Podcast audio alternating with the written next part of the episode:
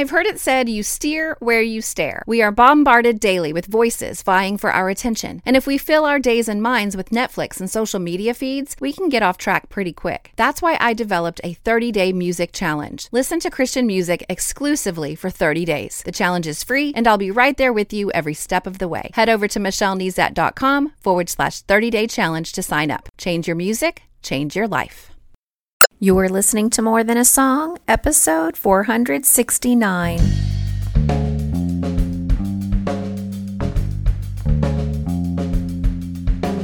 Hello, and welcome to this episode of More Than a Song. My name is Michelle Nizat, and this is the podcast dedicated to helping you discover the truth of Scripture hidden in today's popular Christian music.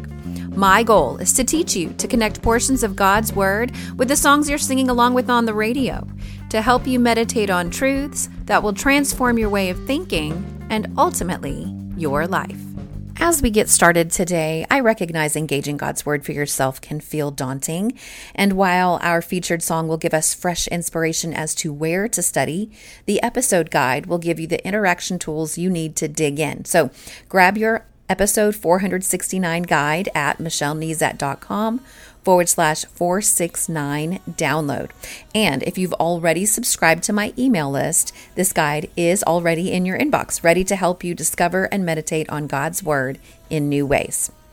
Now, when will you praise God? Will you praise Him when your breakthrough comes? Will you praise Him when your circumstances improve? Or will you praise Him no matter what?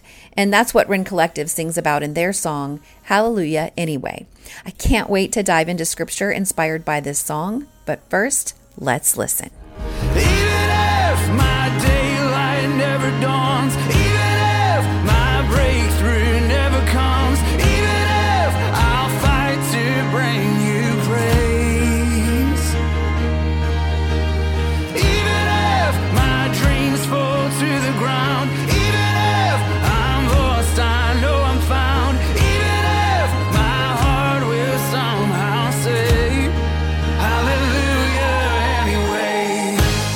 years ago, I was teaching through Job in a Sunday school class, and God revealed something to me that will forever change the way I read the book of Job. And then this last month, I read a Christian fiction historical novel featuring Job, and it has peeled the onion layers back even more. And I'm going to share about both of those things in a minute, but first, I want to encourage you to keep on keeping on. Don't get stuck in one way of interacting with God's Word. God will continue to teach you along the way. He may even correct your thinking as you learn more. Um, a dear friend of mine says this. He says, I reserve the right to know more today than I did yesterday. And what a wonderful way to look at things. I don't want you to get stuck in one particular way or one particular way of thinking. I want you to allow God's Word to change the way you think. And if you're just getting started in your Bible journey, everything will be new. But as you continue in your Bible journey, there will continue to be new things to explore and ideas that God wants to construct or build on the foundation of Scripture that you've already laid in your heart. So stay curious. Don't stop learning. Don't stop interacting with God's Word. Don't say, I read that already. He wants to meet you in His Word. And don't forget to pray and ask the Lord to help you hear what He's saying to you. Um, Job thirty-three fourteen says, for God speaks in one way and in two, though man does not perceive it. And amen to that. You know, how many times does the Father smack His head and say, Michelle just doesn't get it. Let me try that again. So before we get to scripture, and I think you've already discerned that we are going to be sitting in Job uh, this week, I wanted to share with you a little of the story behind the song Hallelujah Anyway, because I do think it's relevant to our discussion today. So in an interview with New Release Today's Kevin Davis, lead singer Chris Llewellyn shared the story behind the song Hallelujah Anyway. He said that it's a powerful song for finding joy and celebration amid difficult situations. It speaks to the space between faith and fears many of us find ourselves in.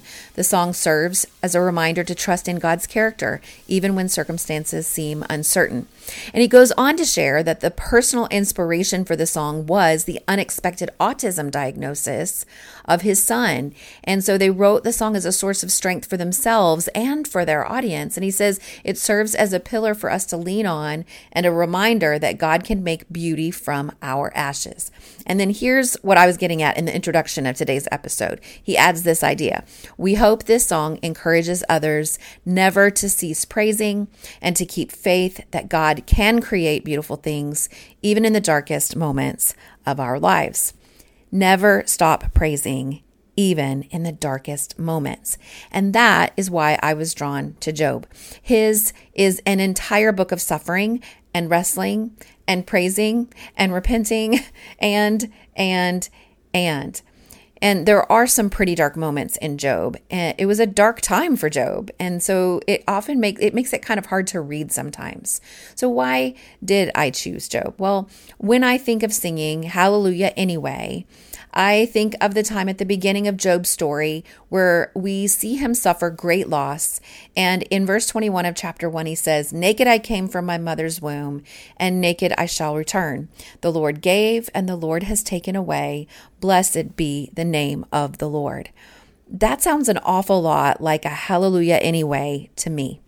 And then when he was further afflicted in his body, in verse ten of chapter two, he says, "Shall we receive good from God, and shall we not receive evil?" Or then back down in, in chapter thirteen, verse fifteen, it says, "Though he slay me, I will hope in him." And so if you've never read Job before, this is a perfect opportunity for you, give the perfect reason for you to try it. Uh, but even if you are familiar with the text, I encourage you to engage with it again. You know, it is a bit longer than, say, a letter from Paul in the New Testament. And so perhaps you could take the bite of listening to an audio version of the text over the course of a few days. Um, bite stands for Bible Interaction Tool Exercise, B I T E. These are the habits that I use regularly to interact with God's word, and listening to an audio version of scripture is an effective bite, especially when you want to read a large chunk of scripture.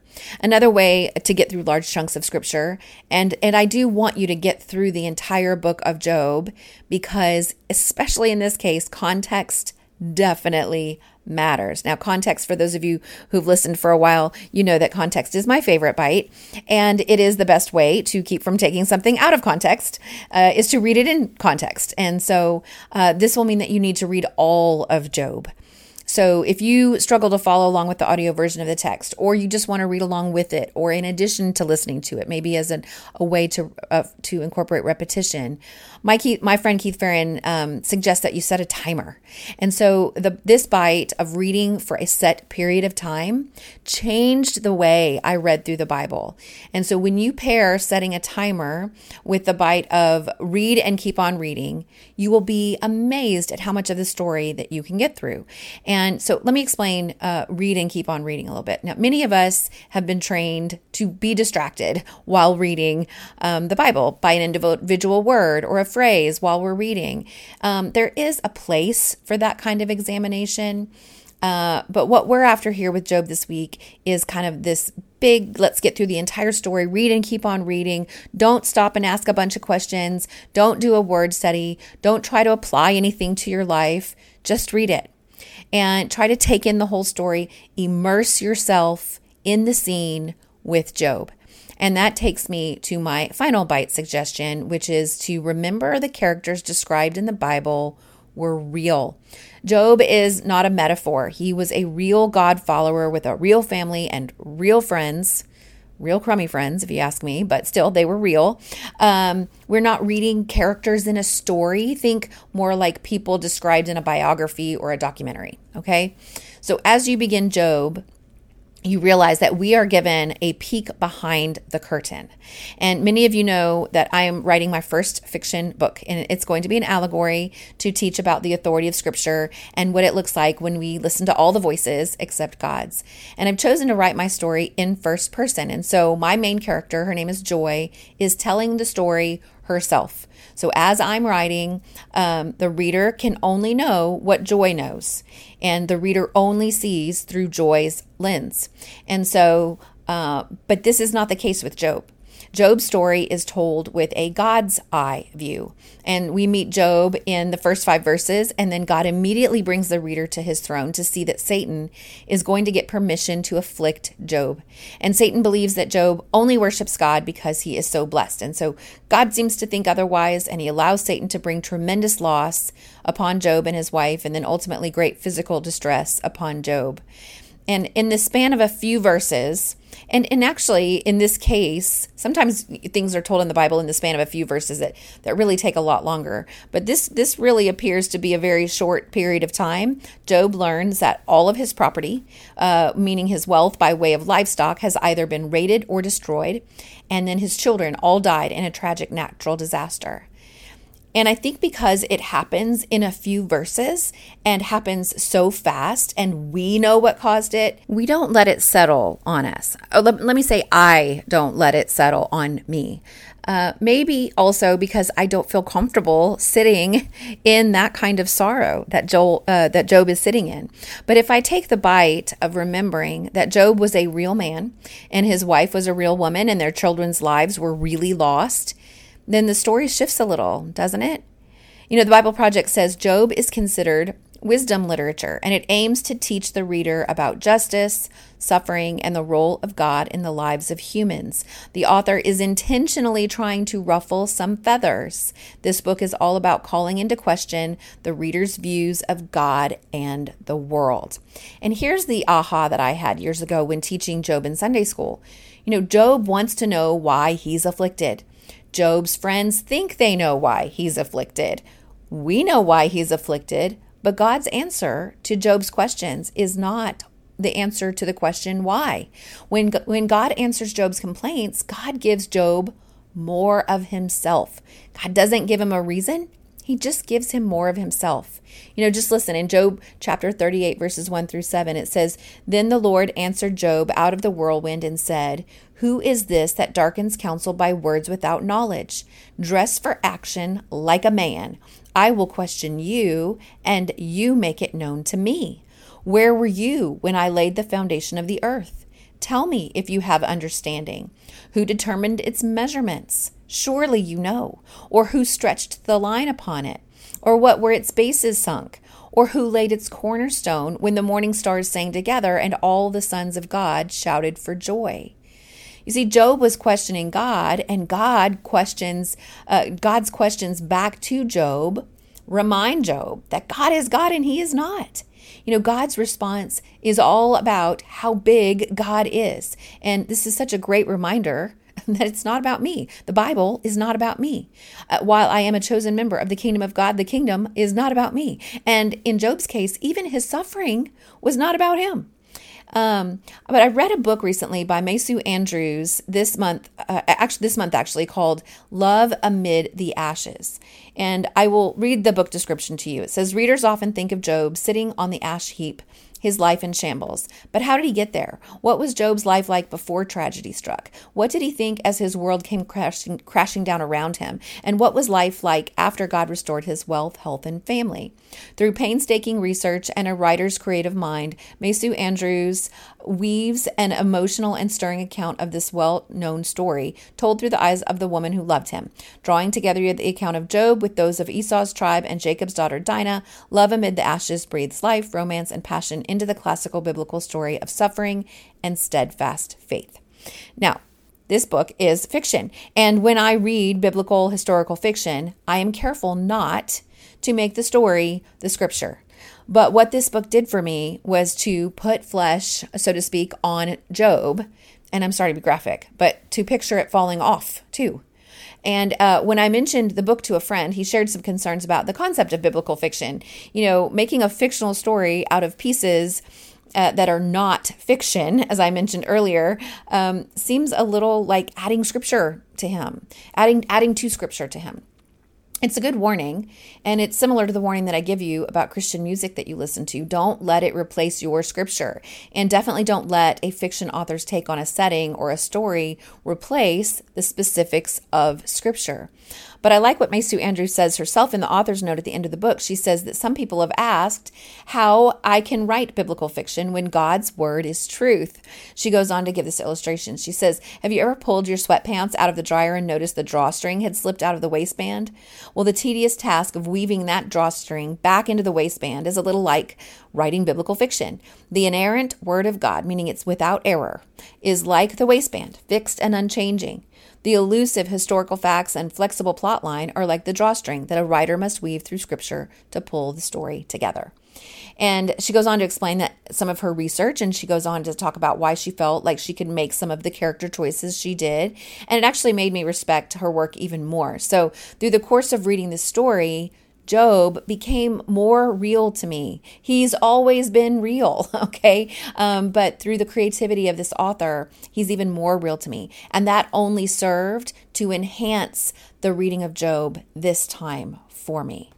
And so Mesu Andrews suggested in her story that Job and his wife were generous people in the land of Uz. And there was a scene in the book where they cared for the poor and the widows. And and then so when I read Job chapter twenty-nine, verses one through thirteen, this is Job talking about what life was like before. He says, and, and Job again took up his discourse and said, oh, that I were as in the months of old, as in the days when God watched over me, when his lamp shone upon my head, and by his light I walked through darkness, as I was in my prime, when the friendship of God was upon my tent, when the Almighty was yet with me. And so you can sense that he he felt a closeness, a friendship, a kinship with God, a walking with God. He felt he felt the light of God upon him.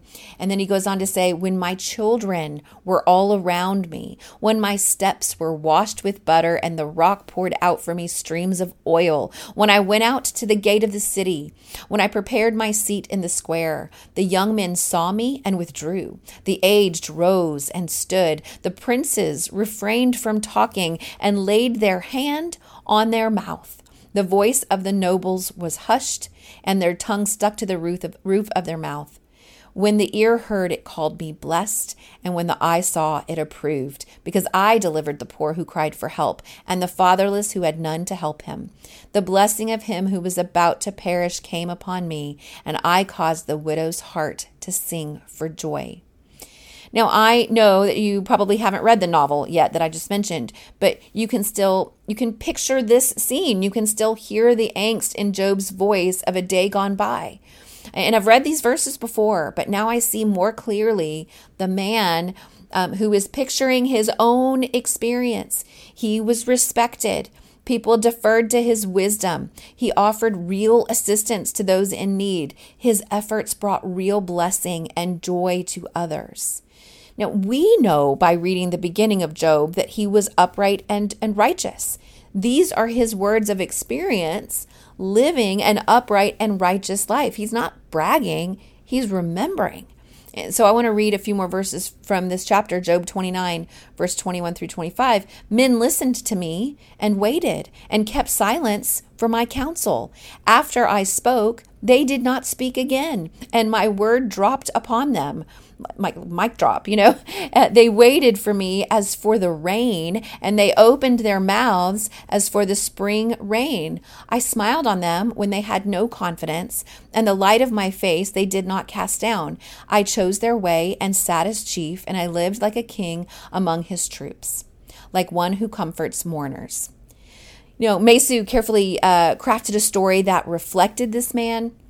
This man who dropped words of wisdom that silenced others, this man who smiled on those who did not have confidence, and the light of his approval lightened their load, uh, brought joy to their heart, the man who sat as a chief, the man who now sat on a pile of ashes and his own rotting flesh. So yes, reading this novel helped me remember that Job was real and his real crummy friends were real. And um, have you heard the, the saying, sticks and stones will break my bones, but words will never hurt me? Well, Job begs to differ. In in, cha- in chapter nineteen, verse two, he says, how long, this is talking to his friends, how long will you torment me and break me in pieces with words? You know, his friends were great at first when they sat in silence, but when they started talking, oh my. And, and that's what I want you to remember as you read Job for yourself.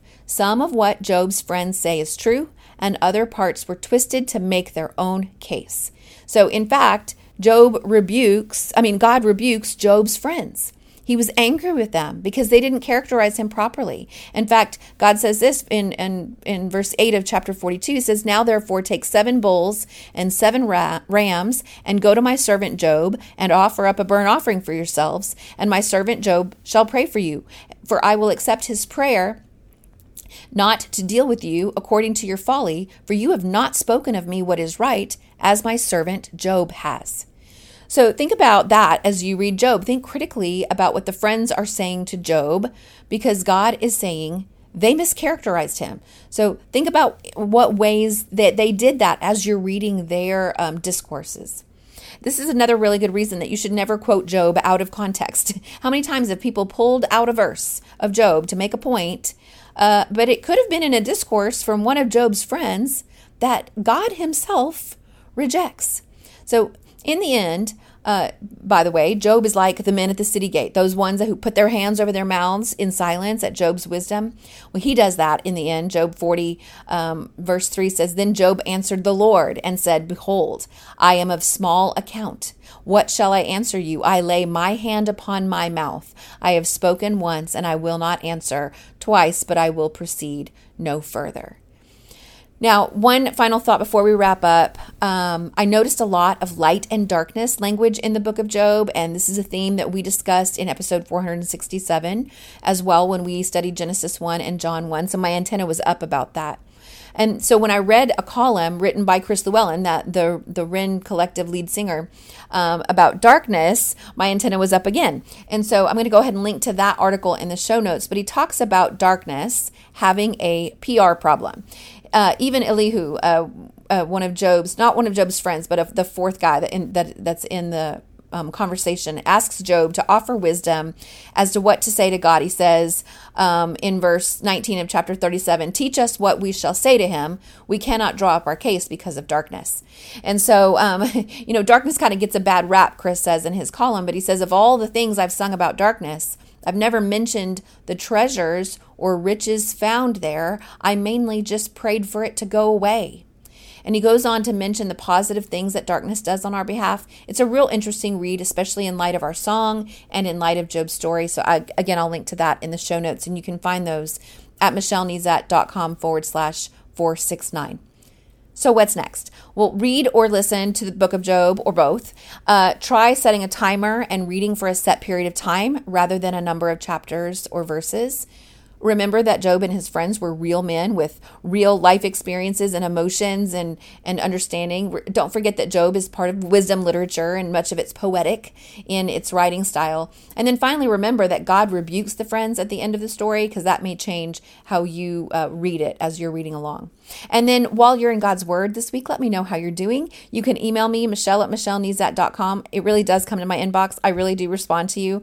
Um, you can hop on Twitter or Instagram at Michelle Nizat. My public page on Facebook is Michelle L. Nizat, and we can talk about what you're learning. Now, More Than a Song is a proud member of the N R T Podcast Network. You can check out other podcasts in the network and Christian mu- music resources at new release today dot com. And then don't forget to grab that episode guide that I created for this episode. It's at michellenizat.com forward slash 469 download. And, uh, or it's in your inbox if you're a subscriber. So with that in mind, I want to thank my newest subscribers who've subscribed lately, like Anita from California, Patrick from Indiana, Rowena from the U K, Sandra from Texas, Zia from Ohio, Jane from New York, Chris from Texas, and Kara from Oklahoma. Welcome. And don't forget, you can listen to the podcast directly on my website at michellenizat dot com or your podcast listening app of choice. And if you haven't left a review yet, you can do that today, either in your podcast player or by going to lovethepodcast.com forward slash more than a song. Well, that's it for this episode of More Than a Song. Next time, I will be featuring First Things First by Consumed by Fire to dive into scripture. If you liked this episode, however, would you mind sharing it with others? I've made it really easy. With just one click, you can share it via Facebook, Twitter, or email. Just head over to michellenizat.com forward slash 469. While you're there, I'd love to hear from you. Click on comment to join the conversation. Until next time, take time to meditate on God's Word and consider His ways.